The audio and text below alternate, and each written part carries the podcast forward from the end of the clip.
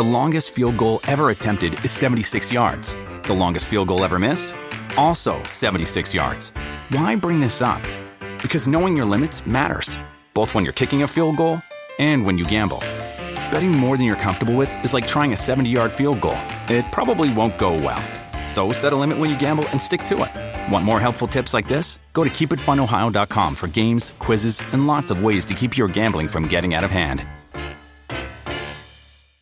Hello, everybody. This is Marshall Poe. I'm the editor of the New Books Network. NBN listeners like to read books and buy them. So we thought we'd tell you that right now, our friends at Princeton University Press are having a remarkable site wide sale. You can get 50% off books, including ebooks and audiobooks, with the code 50, F I F T Y, at checkout until May 31. You can save some real money on Princeton University Press books. I encourage you to go there and check it out.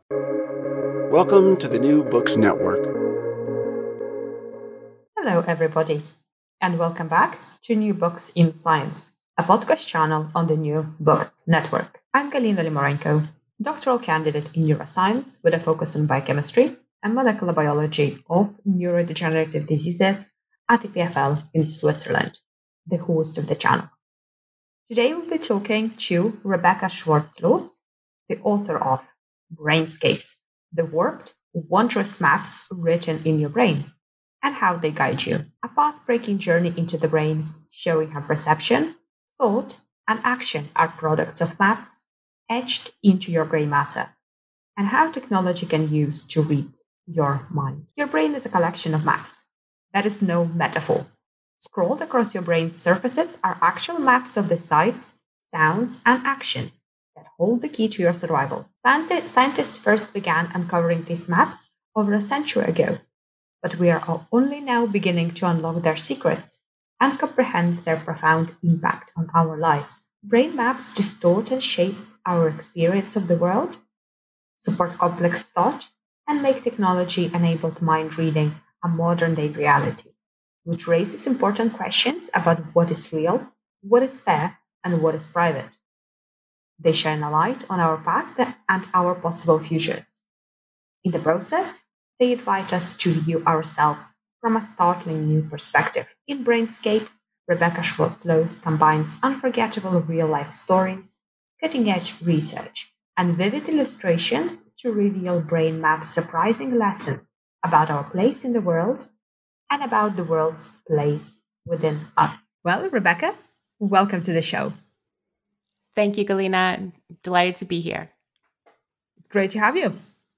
So, as we're living through the unprecedented times uh, during the pandemic, a little bit more into the uh, hopefully the last part of the pandemic, um, I would like to ask how has it influenced you and your work?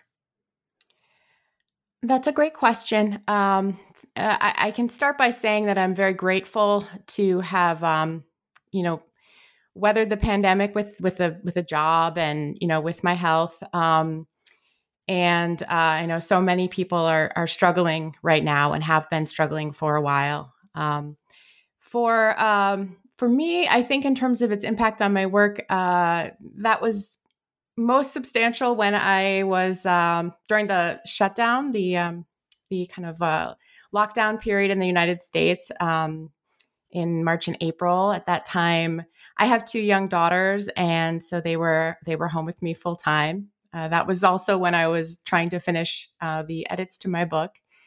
Uh, so it was um, very busy um, and um, obviously just kind of working when I could and how I could, kind of desperately to meet deadlines and get everything done. Um, and at the same time, my mother was ill. So um, just a lot of complications, obviously, trying to navigate caring for loved ones long distance. Um, more recently, someone from our family passed away from COVID, and it was just, you know, truly tragic. Um, so, you know, we are, I, my heart goes out to everybody who has been struggling during this time.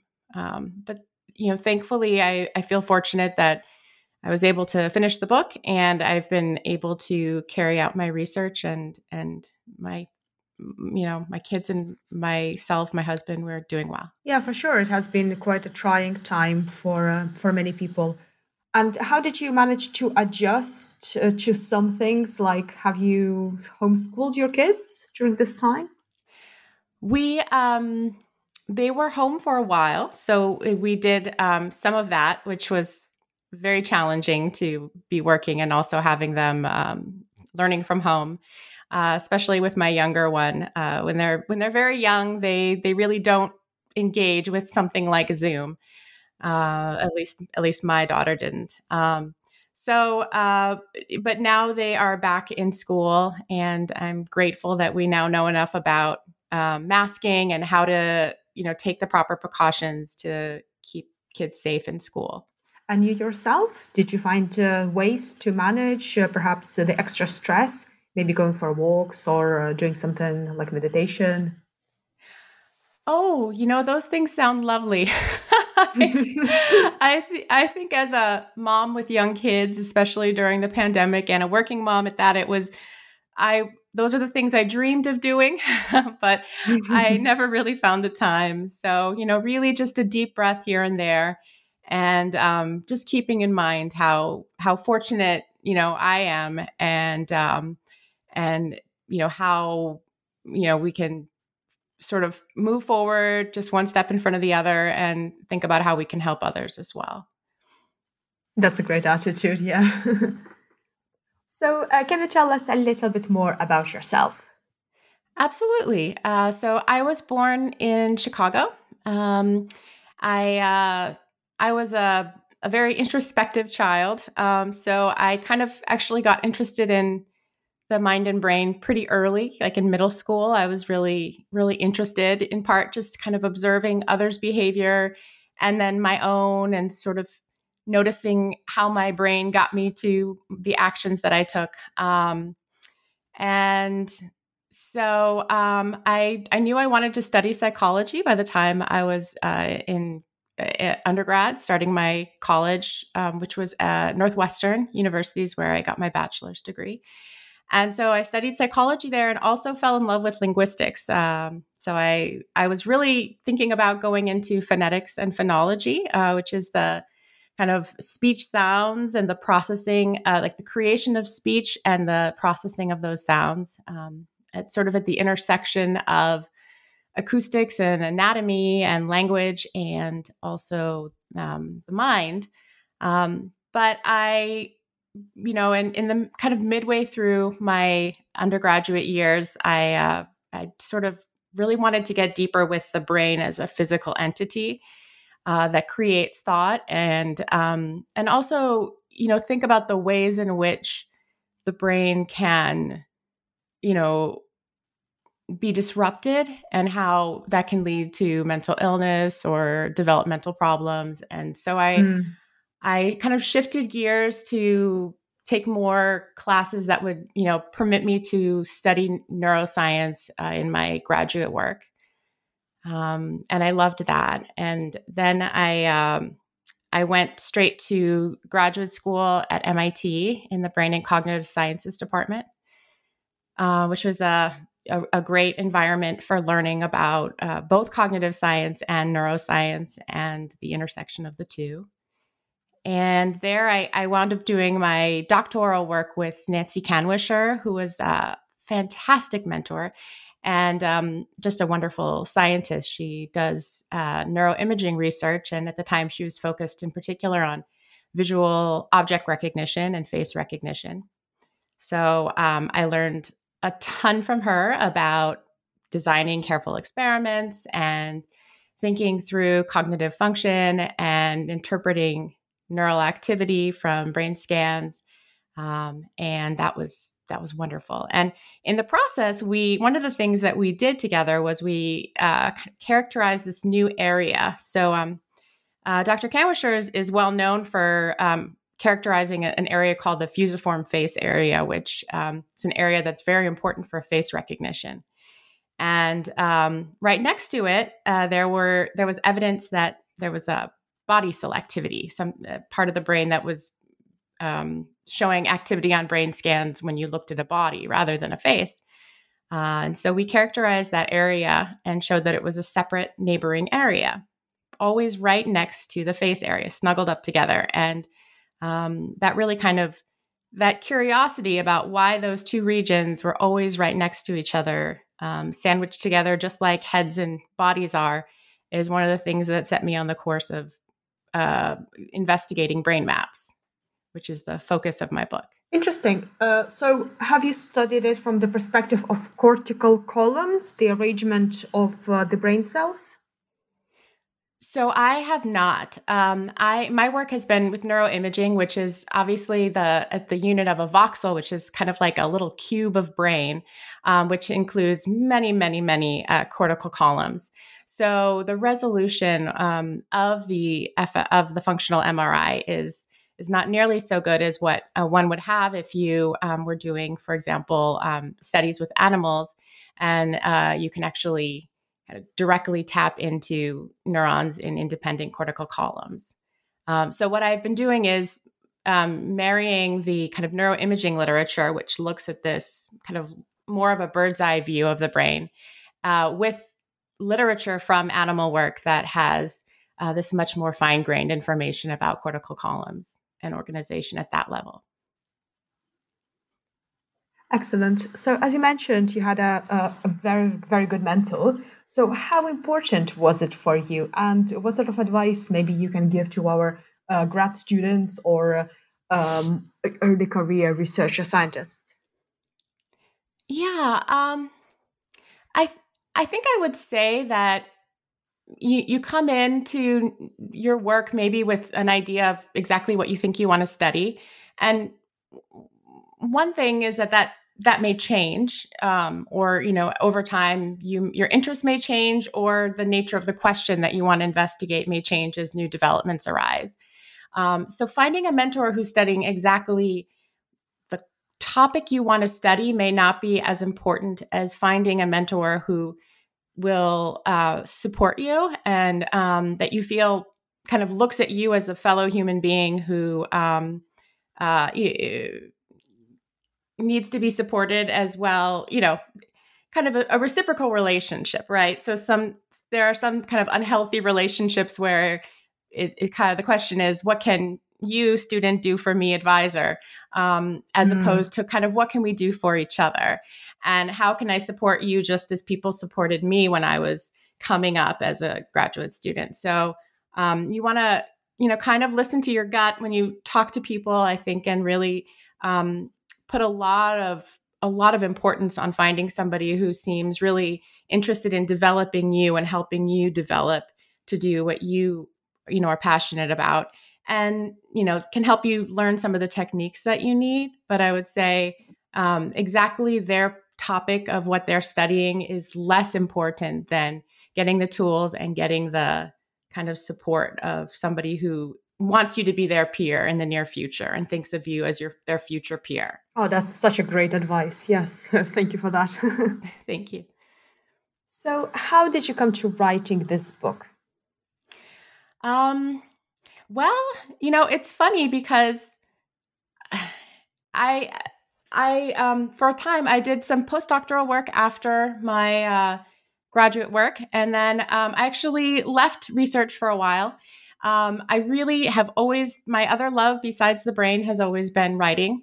And I had never really uh, explored a career outside of research. So I wanted to do that. Um, so at that time, I started, uh, I, write, I wrote a blog. I did a tremendous amount of reading of other books, you know, science books for a general audience. And ideally, I was kind of focused on things that were science books about things I didn't know about, you know, like biochemistry or something that was not what I do and thought a lot about how how people could communicate difficult ideas in a in a kind of intuitive fashion that would help you know mm. me learn that and and still be interested. So I didn't feel like I was sitting in a classroom, you know, I felt engaged and excited. Um, so I was sort of teaching myself that. Um, and I had just sort of been obsessed with this idea of um, brain maps, and I had kind of independently been collecting all these wonderful examples of um, different brain maps and how they sort of share these properties. And so I um, I started to to distill that um, and and research it, research it um, more intensely and kind of um, prepared like the beginning of a proposal. So kind of sketching out what I wanted to write write about, and you know if if honestly it was it was probably very silly for me to do that. It was very premature at the time, um, and I'm sure that you know looking back at myself, I could say, well, that's a silly thing to do because, you know, do more shorter writing. But at the time I was so passionate, I, I really just wanted to dive into this big project. Um, and and I'm glad that I did now because everything worked out. Mm-hmm. Uh, and that ambitious project that at the time I think seemed seemed it was you know probably seemed foolhardy to others was um, something that really was able to kind of grow and flourish. And uh, with time, I was able to um, develop it into the full length book. Um, so, uh, and then I, I actually I had some time. Um, I had to kind of put that aside as well. Uh, I had a my first daughter, and um, for a period of time, over a year, I um, I was really her primary caregiver. Um, she, uh, I was home with her all the time, um, and so it was hard to even get to uh, do some writing but that was a great learning experience for me. I, I, I desperately missed science during this time, and I was in a position that I think some parents find themselves in where uh, childcare is actually more expensive than the money you can make in your starting salary. um, mm. so, you know, uh, for a while I was at home with her. Um, and for me, you know, I used that as an opportunity to uh, kind of learn from my own daughter and think about her cognitive and neural development in this firsthand way. So um, that really got me passionate about like seeing how every week she was sort of something new was clicking and she was sort of it's like she was becoming a person every week i felt oh man now she's a person because she had you know new capabilities new ways in which she was interacting and exploring the world and realizing the kind of magnitude of learning that happens in that first year. And uh, it really gives you a feeling for the importance of development. So that got me super excited about researching development in particular. Um, I actually uh, was able to return to full time um, work first as an editor. So I, um, rather than going, I did some part time research and went into uh, a full time editing as the editor of Trends in Cognitive Sciences for three years. And that was a fantastic introduction to uh, both a wide range of um, science, uh, cognitive and neuroscience uh, research, and also a great uh, addition to thinking about science communication. Um, because this journal is a reviews journal that's focused on communicating um, yeah, ongoing findings to a more general audience. It's still a scholarly journal, but it's a journal that that is intended to be readable by undergraduates and graduate students, as opposed to kind of very jargony and, and difficult for difficult for mm-hmm. um, beginners in the field to comprehend. So um, that was great, and um, and then I picked my book back up and I um, really took the time to go through it and flesh it out, update the proposal, and uh, found an agent and um, and went from there. Uh, and then after I left uh, Trends in Cognitive Sciences, I um, I moved to St. Louis and started doing uh, part time research with children at Washington University when I uh, while I was finishing the book, um, and I now am working full time uh, in the Department of Psychiatry. Oh, I love this idea of you continuing the tradition of Darwin of scientific observation of your own children.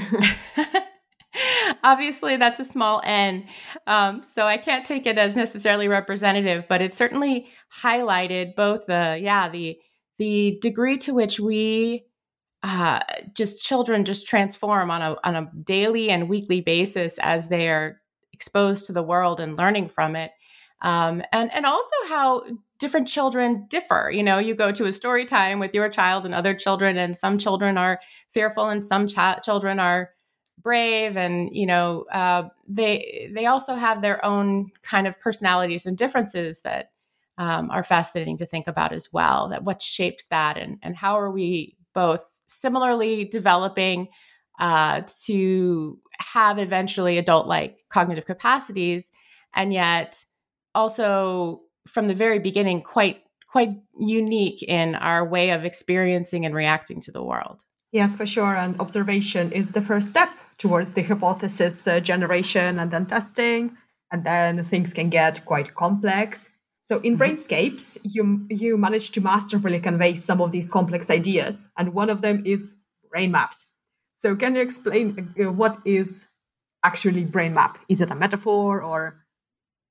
Yes. Um, so brain. So brain maps are um, at their heart they have to do with neural organization, but what what they really are they're not they're not a metaphor. Um, I I believe that they they are literal. They're not they are maps in the sense that that there is a representation in your brain um, that is spatial. These are spatial representations, and um, so I think the, the things that challenge people when I say there there are maps in your brain um, is like how could that be? Um, I think the challenging things in terms of understanding what that might mean a brain a map in your brain is first of all that you know we uh, we can't look in the brain and, and see a map. So it's not like a, a map that we would look at, but it is a, a representation.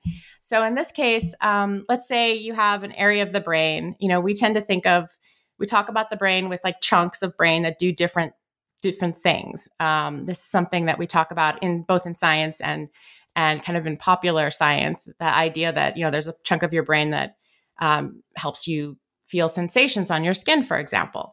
Um, and, but when you look into inside that chunk of brain, what you find is uh, a, a, organization, a, a pattern, a representation of the surfaces of your body within that physical tissue of your brain. And those uh, that representation is made of activity the the neurons in your brain where they are and and when they fire what makes them fire. Um, and that representation though is is really at the heart of how the brain does everything it does. So if if you were to pinch me on the arm um, how am i to know that you know i've been pinched and that it was on my arm unless there's a part there's something in my brain that's allowing me to represent both the the event and the location of that experience. Um, and so these maps are um, if you you can actually you know if you can actually un- imagine unfolding the the the curvy surface of the cortex and not that maps are only in the cortex they are also um, in the the structures nestled underneath but if you flatten it out you there are actually ways and i talk about in the book of of seeing these maps um, and seeing how for example what you look at um, at any given moment is represented literally in patterns of activity across the surface of your brain or what you're feeling on your on your skin on your body is represented uh, across the surface of your brain in ways that reflect the layout of your body um, and in fact this is just a, a universal theme of brains on earth uh, that they are filled just chock full with maps so are these maps in 3D or predominantly it's on one single layer? That's a great question. So um, I don't talk a lot about. Actually, I don't talk at all about cortical layers, but layers. Um, uh, the cortex is certainly made up of multiple layers, and um, and so there is like a a third dimension to them, which I I sort of gloss over in the book. Um, I just I don't mention it much because I don't want to pull too much complexity in, but they are mm. 3D. I mean, these are 3D chunks of your brain. Um, I'm describing them mostly in 2D, which is uh, kind of across the surface. That's how they've been primarily explored. But again, if uh, when you look to research um, with animals where people have taken uh, uh like for like an electrode and placed it down into the surface, there are ways in which the representations in that same map at different layers as you go down the layers of those um, cortical layers within a map those representations change as well. And and of course they are you know receiving information some of them are receiving information some of them are sending it out. So the map itself is is even more complex and amazing than i am able to describe in the book because they do have a, a fascinating third dimension about which we are we're still learning quite a bit so these maps, uh, they represent the intrinsic uh, qualities, I suppose, of the organism. itself, but what about the maps of the surroundings? So, does it have any relationship to the place cells? So, the place cells uh, they won the Nobel Prize recently for uh, for their discovery. Yes, I I was originally going to have a part about place cells specifically in uh, brain in brainscapes, but um, it, the the editor told me it was too long and I needed, needed to trim rather mm-hmm. than add. Um, I think it's kind of fascinating because we use maps for so our brains use maps to represent so many aspects of um, our world, but actually, um, place cells are are not maps. So place cells, um, which as you said, we use to kind of represent our immediate location and to navigate around across within space. Um, that those cells are actually um, they operate in a distributed code, which um, is something that I talk about in the book, and and that is the idea that rather than in a map, um, two cells that are next to each other um, are processing something kind of similar. So those might be, they may be, if it's two points next to each other in um, your kind of touch map, your somatosensory map, then they might be processing to neighboring regions on your skin. Um, whereas in a distributed code, the that relationship falls apart and cells can be next door neighbor cells can be representing very different places and for example for place cells in the hippocampus um, and these two ideas, the topographic, the maps that I describe, and these distributed codes like the place cells use are actually very complementary and they work together in the brain to give us both um, sort of a, a structure upon which to form thought and represent sensation and also a flexibility. So those distributed codes like the place cells give us the flexibility to learn new things. And in fact, place cells are very um, good at when you go to a new environment, they can kind of remap and represent that new environment. Um, so they uh, that's the kind of benefit of those distributed codes. They allow us to go to an entirely new place, have an entirely new taste or flavor that we experience, or you know, learn about a new object and manage to fit that into a brain that has otherwise kind of been crystallized in these uh, these more structured maps that are less flexible. Yeah, and this uh, important distinction really helps uh, to understand uh, the uh, the brain maps. so something that is more interesting to to sensing the organism itself or sensing its environment. So I'm just wondering why do we have these brain maps? Is there any particular reason do you think that our brain is organized this way? Maybe from energetic point of view, Yes, absolutely. So the the evidence suggests, I mean, the the, the best theory is that um, the this organization s- saves us quite a bit of energy um, day in and day out, and um, it also saves us quite a bit of space. So um, you know, we tend to think of our mind as sort of dimensionless and sort of vast, but the brain itself is is extremely limited because it has to um, do all the things it does on a limited diet with a you know a fixed number of calories. And um, it has to do it in a relatively small space. So you know whereas you could run a program and have like a, a factory full of supercomputers trying to solve a problem you and i can't have something like that on our head. You know that would be the end of us. So mm. um, so actually really and truly these these maps um, are solving both problems of space and energy by putting similar uh, representations of sim- uh, neurons that represent similar things next to each other so that they can they can talk together with very short wires and be interconnected um, with short connections. Um, we are drastically reducing the size of our brains and also the amount of energy that we need to take in with food um, all the time. And you know, the brain is a very, very costly organ. Um, per weight, it's per unit weight, it's the most costly energy-wise organ of our our body.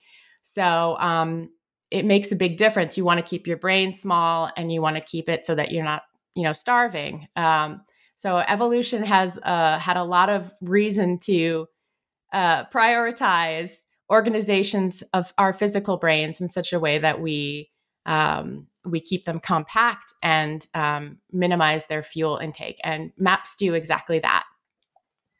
So if we don't actually have the, the actual maps in a brain, how were they discovered?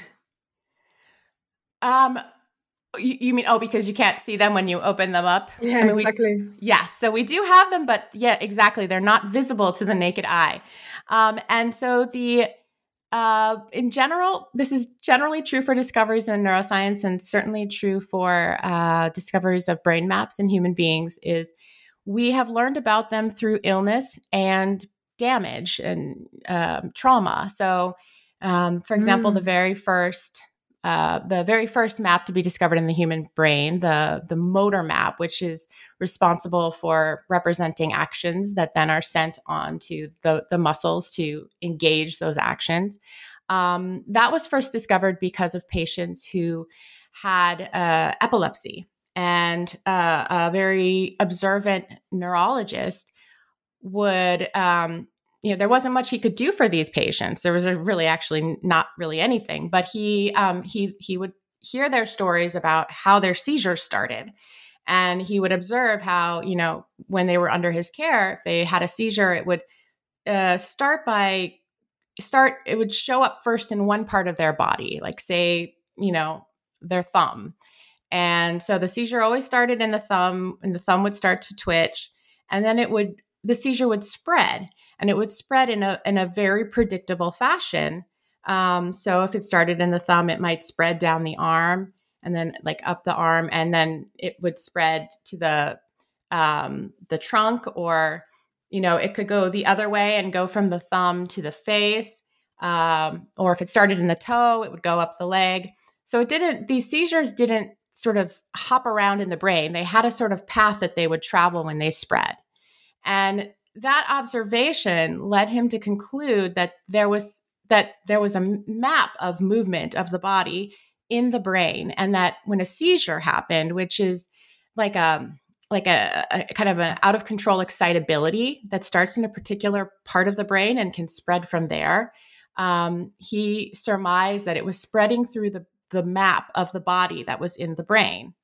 And and when he did autopsies he was able to see you know, for example, sometimes it was a tumor or a damage to the brain in these patients that was starting their seizure. So he learned where that motor cortex was and what the map, how it was laid out based on these patients and their symptoms, and then in some cases, their autopsies. Interesting. And what about patients with uh, microcephaly or lissencephaly, for example, the ones who have uh, smaller cortical uh, areas? Do they also have the brain maps that just shift to different regions?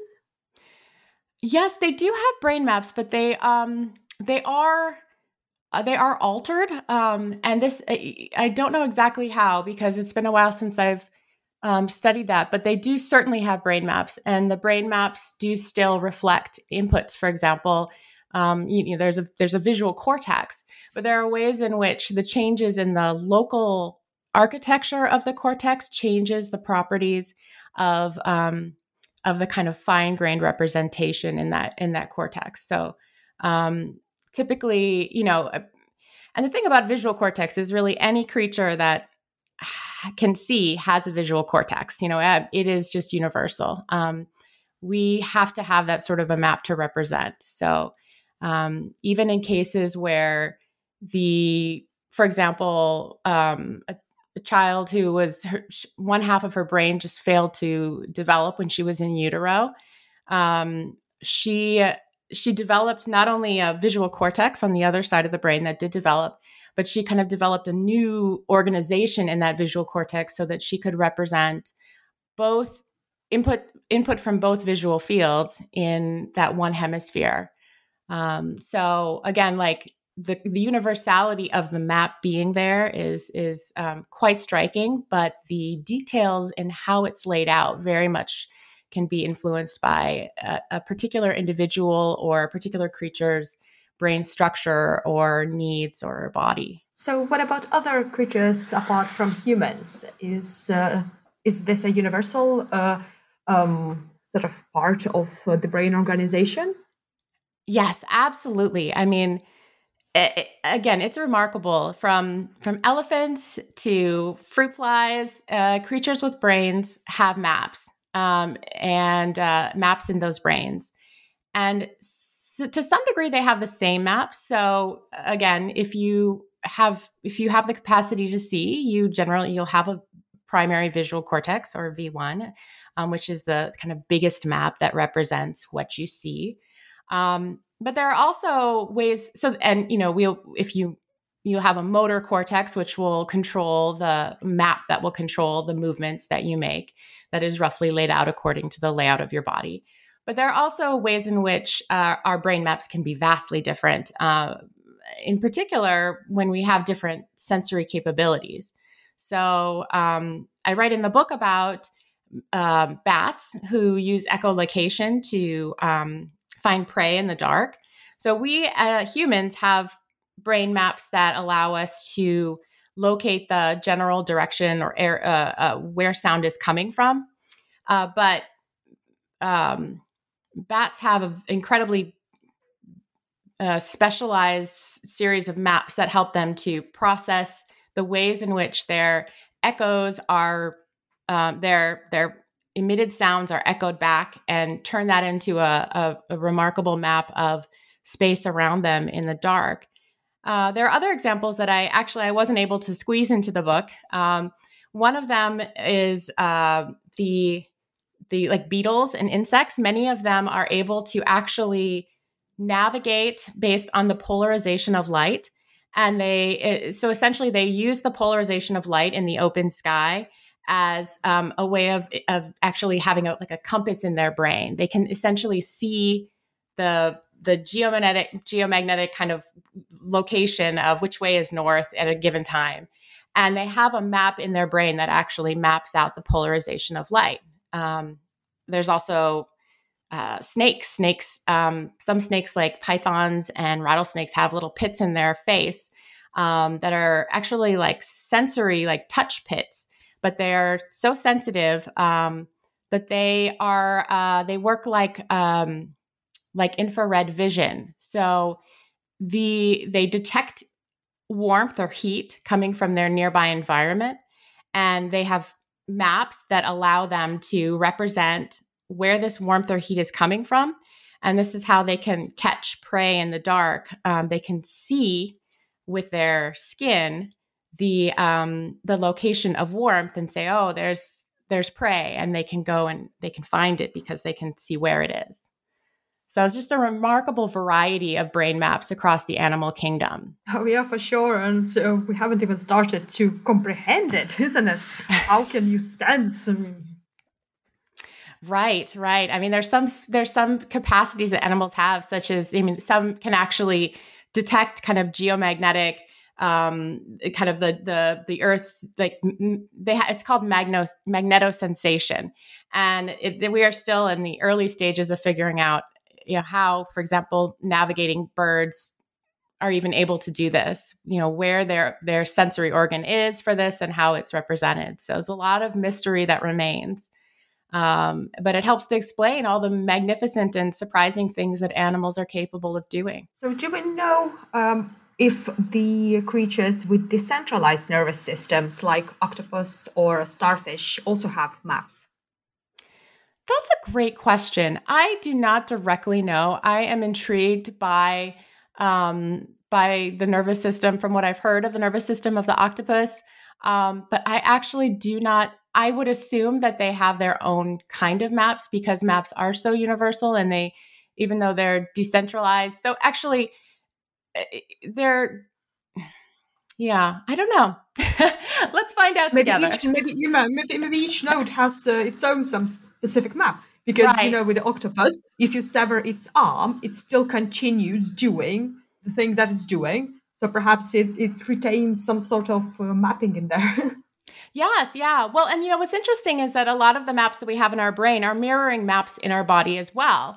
Um, they don't allow us to behave without our brain attached, um, but we, you know, we, for example, the map, um, the maps for our auditory system are reflecting what's essentially a map, um, the layout of our our, our um, cochlea. So there is are ways in which like we are kind of mapping our peripheral system back into our central nervous, but whether Yeah, I don't know. I don't know about octopi. That's fascinating.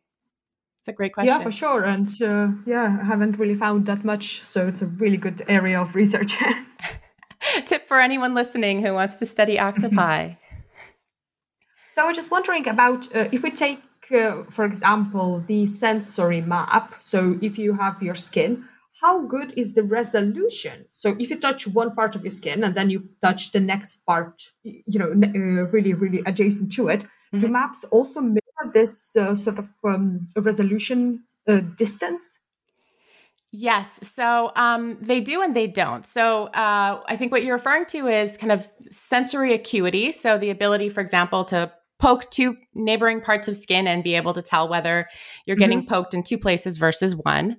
And um, our our bodies. So uh, there's I refer to it in the book as like inequality. We have an inequality in our skin. There are parts of our bodies, like our hands and our faces, that have a lot more touch receptors, um, many more touch receptors, which gives much more fine grained information about what is happening exactly where on the skin. Um, and then our brain maps, though, they actually magnify that inequality. So then, when in the brain map, if you look in the brain map, the areas that are representing these um, kind of high resolution sweet spots for, for touch are, are even kind of even more overly represented in the brain compared to an area like the back your back of your um, you know your leg or your back that is going to you're going to have to have things like two points will have to be much further apart in order for you to tell them uh, tell that they're two separate things so um so what that means is that we have this like inequality in our skin um, we have a similar thing happening in our in our retinas of our, our eyes and then our brains just like capitalize on that when they uh, create these maps so that they just further magnify those areas of our bodies or our sensory receptors that are um, already the most sensitive and they they preserve that sensitivity and then what actually we do as creatures without even realizing it is that we shape our actions uh, in order to capitalize on that inequality and that preservation of information. So, you know, when you go to the store and you you pick pick up a fruit or you you know you consider buying a, a, a shirt, you might reach out and touch something, and you you're going to do that with your hands. Um, you're going that's your sweet spot for interacting with the world and getting really fine grained information. And and likewise with our eyes, we have a portion of the retina um, called the fovea that is just packed with with more um, high resolution uh, light receptors and when and so what we do is we just move our eyes around all day long without even realizing it so that we can put whatever we want to see at very clear resolution at the fovea and so um, in this way we've sort of really shaped our behavior based on how we've kind of have these very refined magnified brain maps yeah that, that makes sense So we talked predominantly about the more autonomous sensory uh, maps that we have in the brain. What about uh, our thought processes? Are they impacted by maps? Uh, yes, absolutely, and that's something that I explore later in the book, and I I, I think it's just fascinating um, because there are many ways in which we actually uh, rely upon our um, our sensory maps, our motor maps, and sp- we also have spatial maps that represent the kind of locations of of sort of salient objects or experiences in our direct environment. Um, and these maps, uh, we wind up reusing them for more complicated business. Um, for example, uh, working memory, uh, when you try to remember something like something that is auditory or verbal, you repeat it and you're repeating it in your um, when you repeat it you're actually using auditory imagery and i think one of the big things that i just discuss in the book is that imagery um, uh, visual imagery auditory imagery uh, even uh, olfactory imagery or smell imagery. Um, these kinds of imagery are are you can see them that activity is in your the respective sensory brain map. So um, you know you are using that same architecture um, in your brain to imagine you know throwing a ball or eating a jolly rancher or um, you know, seeing a, a, familiar face, you're using the same architecture, sensory architecture, um, as you are using when you actually perceive those things in real life. And so, um, so the first kind of thing that falls out of that is that, oh my goodness, you know, we are, uh, our, you know, our, our imagination is enabled, but also constrained by these maps, right? Because this is mm. the, the infrastructure, the scaffolding upon which we form um, those sorts of uh, representations that are we experience as imagery. Um, and then imagery itself has just wide ranging uses. So we we can use it for working memory, like repeating something or trying to keep in mind, hold a picture in mind. Uh, we can use it for um, uh, remembering something that we have seen or experienced in the past. Um, and um, you know we use it in a, a, kind of a similar form when we dream. Um, so dreaming is also kind of occupies our brain maps in ways that are similar to uh, waking sensory experience. Um, but then in, in in terms of like higher thought um, there are ways in which we for example um, as i've described these maps are these they're generally very spatial very concrete. They're sort of built upon our physical bodies and our and the kind of spaces around us um, but we have to think quite a bit about very abstract things um, uh, as we get older and have to balance our budget and plan for the future and um, you know f- figure out our love life and all those things. Uh, so uh, there are actually ways in which we when we're trying to um, represent complex things um, we that are abstract we use these spatial maps and to some degree sensory maps to help us to represent this information. And for an example of that, you know, scientists when they when they want to represent data, they create a chart of it. They they turn it into a, a spatial picture, and that spatial picture is instantly kind of comprehens- comprehensible to scientists in a way that you know giving the information in a more direct form uh, would not be because we actually struggle with abstract things like number or time directly. We we really are much better at representing them as spatial phenomena, even though they aren't inherently that.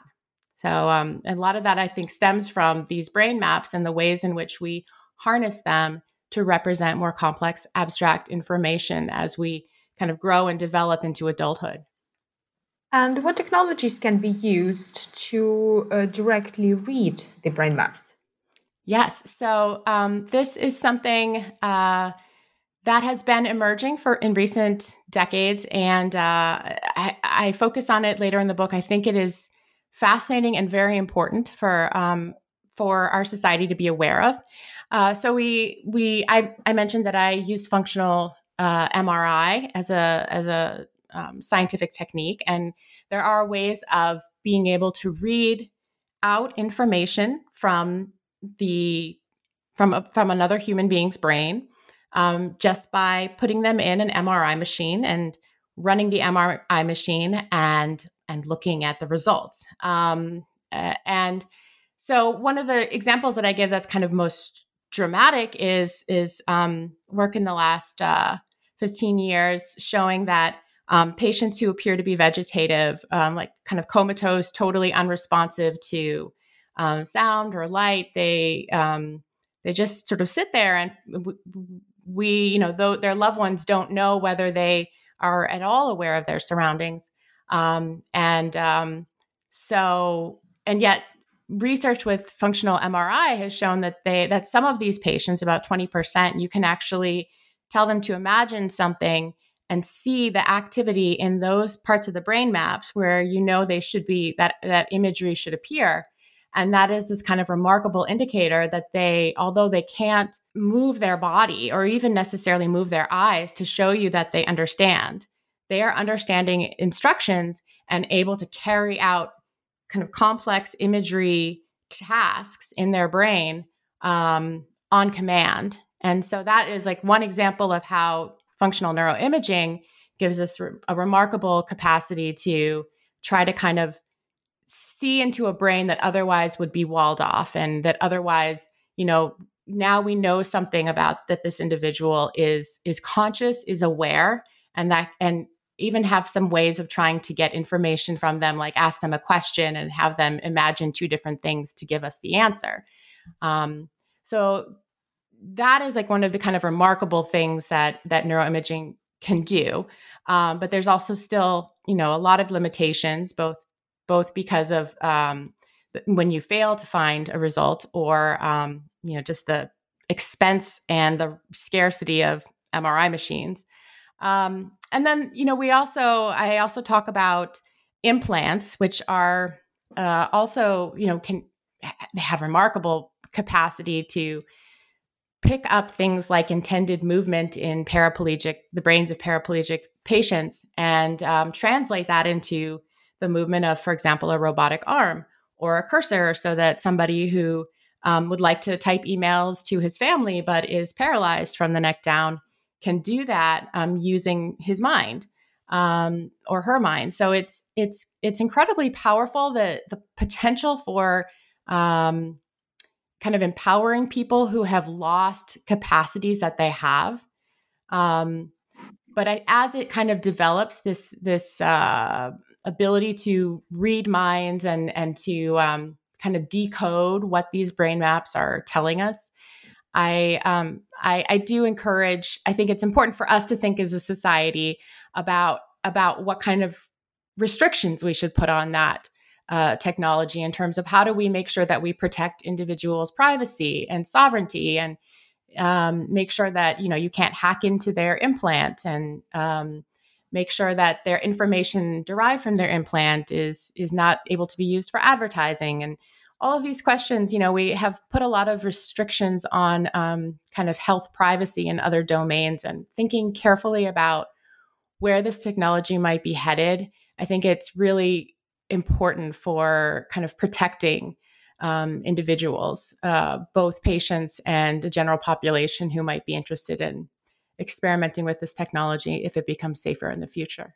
Oh yeah, for sure. And with uh, great uh, technology comes great responsibility, and it's such a powerful technology if we can really apply it. So I was, I was just wondering whether you think it also can help with some of these psychiatric disorders like PTSD if we have uh, such a close co- close um, association of conscious thought with the brain maps that can be sometimes maybe perturbed? You know, um, that's a good question. So I have uh, I have not seen any attempt to kind of use the sensory brain maps or interfere with them. There are there are examples of, for example, like using TMS or there's some deep brain stimulation that sort of resets the way that circuits interact within the brain in neuropsychiatric illness. And those have, um, in some cases, um, afforded benefits, clinical benefits for, for some patients. Um, in terms of what you, you know, it, like there are maybe more direct if you if you mean like you could kind of disrupt the a particular disrupted uh, uh, traumatic memory um, mm. but I, I don't think you could do that with brain maps because the the memory when it is you know not being relived and kind of reinstantiated it is kind of stored in this distributed code in a way that um, would be uh, protected once it's kind of been consolidated. Excellent. Yeah that clarifies it. So as we mentioned earlier some of the other animals have some super interesting sensors like a magnetosensing or infrared sensing and they all require maps so, do you think that in the future, when we develop some sensors that can convey this information to humans, we will have the ability to create the new maps for these new senses? And what would be your sense of choice? um, that's a great question. I've actually thought a lot about this. There have been um, there have been studies with uh, rodents, for example, where they've kind of like implanted an external sensor that can uh, that can detect, for example, one that that can detect infrared light, and uh, then they kind of plugged it into the tactile area, um, uh, the the tactile map, this metasensory map of the animal, and eventually that animal sort of learned how to use that infrared information from its kind of artificial sensor that was plugged into its brain uh, to sort of find a treat. And um, so there, I, I, think there's no question that if you take an adult animal or human and you implanted them with um, with a new kind of sensory input into a into a map that that that would they would learn how to process that information. But how they experience it is another question. So, you know, for example, when the when the rats experienced this um, infrared light in their somatosensory cortex, they reacted like they were being being touched. Something was on them, and eventually they learned that it meant something different. But I think they probably still experienced it as touch. Um, mm. So, you mm. know, when you get to adulthood, I, I don't, I think the capacity to truly implant an entirely different sensory capacity is probably gone. Uh, I mean, we have not tested this, but I, I think, you know, because of the way that the territory gets kind of divvied up in a semi permanent fashion, I mean, it certainly remains somewhat flexible later in life, but when there's brain damage later in life and you see a brain area kind of damaged, it can reorganize to some degree, but um, it doesn't have the plasticity, the ability to change that the develop, very young developing brain has. So I think the question would be, I think if you implanted, you know, I think maybe the the newborn brain, the developing brain, could take a, a an implant like that and maybe could actually represent it um, in kind of as a separate sensory experience. For example, we have some evidence from ferrets, a, a, very classic study where um, uh, the ferrets kind of brains were rewired. So um, they were experiencing, like they were kind of getting one brain map was getting information from a different modality. And they actually learned to process, they created a, their own map for that sensory modality and they treated it as a separate sensory modality. So that is a capacity that I think the developing brain has um, at a very young age. But I think, you know, very rapidly we lose that. We sort of stabilize and so the ability to introduce something totally different, like if I were to sew on a new body body part to you, you know, you you how would you know what part of the brain would be able to represent that and and how um, it gets very challenging. And so, and I, uh, yeah, I think. And as I say in the book, you know, we also we have like the capacity to do infrared technology with goggles. So, you know, if you can put on your goggles and see infrared, um, you know, why stick a something in your brain and try to make it um, so my personal preference is to have all of the equipment I need to sense what I need when I need it. You know, have my compass ready when I need a compass, and um, rather than mucking with the brain. um, just outsource your superpowers. exactly, exactly. And you know what? We're um, that's what we're amazing at as humans. We we outsource a lot of what we how we think and what we do, and exactly. And that's really been a wonderful way to optimize making the most of our brains. Excellent. Well, Rebecca, we've taken up a lot of your time.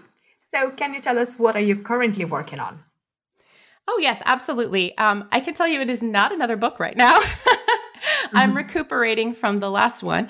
Um, but it is, uh, uh, I am uh, doing quite a bit of, of research. Um, so I am uh, and catching up in, in papers that need to be written for my, my scientific research. So I, am particularly studying um, in the psychiatry department studying uh, develop brain development and um, sort of neural trajectories that that can lead to psychopathology. Um, I'm really interested in sensory sensitivity in very young children and in middle-aged children. So, kind of children who are having a, a very strong reaction to um, sensory stimuli, um, and you know this this kind of pattern of response to sensory stimuli has been linked to um, it's very common among uh, children with autism. It's very common uh, in, in many neurodevelopmental disorders. It's, it's also linked to psychopathology, uh, mental illness, um, and it can be in high rates in, in children who are kind of identified as gifted. So there are ways in which the this is sort of a marker of a sort of a different way of the brain working and reacting to the environment that can convey kind of challenges and benefits, um, sort of depending on the situation.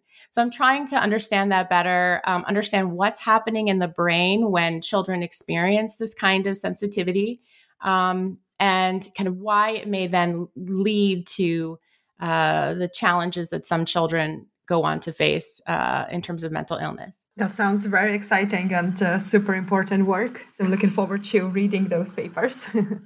Thank you. So, where can our listeners find more information about your work and your book? Well, um, I have a, I do have a website, um, gardenofthemind.com. Uh, and I it was my formerly my blog, and I um, put some materials about the book up there as well. Um, and I do uh, sometimes tweet um, on um, G O T H E M I N D, so go the mind, um, and uh, share some kind of updates on on the the book and the the process of its release. Um, so uh, yes, that's that's and also of course the publisher um, has a website. Great. Well, thank you so much for joining me today. Thank you. I really enjoyed it.